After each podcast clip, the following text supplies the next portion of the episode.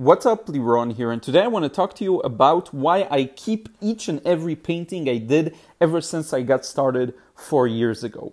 So I hope you're doing great. Um, and today I want to talk to you about uh, something that I've been uh, really uh, pushing for uh, with everyone I talk to, and that is keeping and saving all of the paintings you make, assuming you don't sell. Okay, so if you sell a painting, good for you, awesome work. If you put it in a, a, gallery, that's fantastic. If you gift it, that's amazing. But all the other paintings, everything I do, I keep. I don't throw out anything. And there's a good reason for that. I'll, i know a lot of people, uh, when they create some kind of an artwork and they're displeased with how it turned out, they have this need to d- just trash it. Um, and I never do that. And the reason why is that only by saving everything that I did so far, I'll be able to tell uh, how I'm doing and what my progress is. Uh, and even uh, debate, uh, you can debate that even more importantly, I can see the styles, uh, the shift in my style.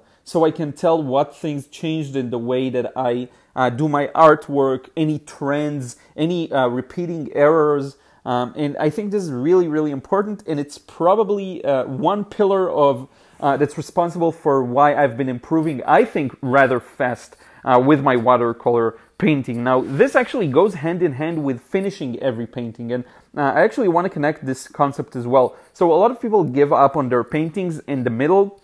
The reason why is that sometimes the vision is lost. Uh, to be more uh, to be more accurate, always almost the vision is lost because while you're working on the painting, it's by definition in an incomplete state.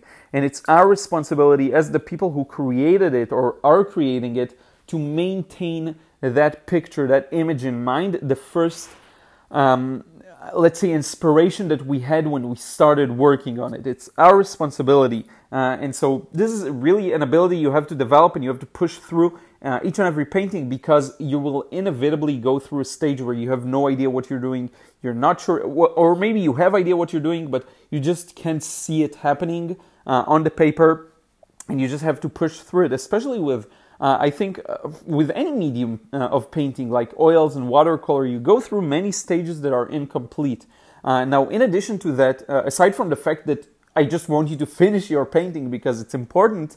There's also the issue of experience. If you feel like you don't, the painting doesn't go your way, and you just give up on it, you, you're giving up on a lot of upside when it comes to experience. Uh, because you would have learned so much from the painting if you'd try to still push through and try and, and finish it. Uh, because then you'll learn how to correct mistakes and how to pull things together. Maybe you'll learn that something that you thought was a mistake or that you thought was a problem ends up being not such big of an issue because you can just correct it later on by adding maybe darker values, adding different colors, um, moving things around as much as you can to the to the limited extent that you can. Um, so I think it's really important to never give up on a painting. And I have this quote I posted on Instagram that says, uh, "Your painting isn't bad; you just haven't finished it yet." In many, many cases, I see people giving up on paintings where they just need to continue working on them in order to finalize them. So that's one thing. Now I want to go back to the original point uh, of me saving all of my artworks. Uh, I find it really, really fun once in a while to just open up my uh, my uh, portfolio or notebook and just look at all the paintings that I did uh, because it's just fun and nostalgic. It brings me back to the time where I did a painting. Uh, it's a confidence boost because I can tell, oh, so this painting that I thought was really good a year ago, now I can tell it was just the beginning of me hitting hitting a stage where I, I feel like my work is good. Back then I was like, man, that's amazing. And now I can see that I am capable of much greater things. So I find that to be very encouraging. And on the flip side, uh, if you feel like you're not making progress or you're not doing as well, opening up an old painting could either uh, um, uh, give you motivation because it looks, uh, you know, it looks worse than what you're producing today, or on the other hand, it could give you an insight as to something that you messed up there and you're still messing up today uh, that you can fix. Okay, because many times our errors are recurring, you make the same mistakes again and again uh, not errors, mistakes, errors in a computer. Um, so uh, our mistakes tend to repeat themselves.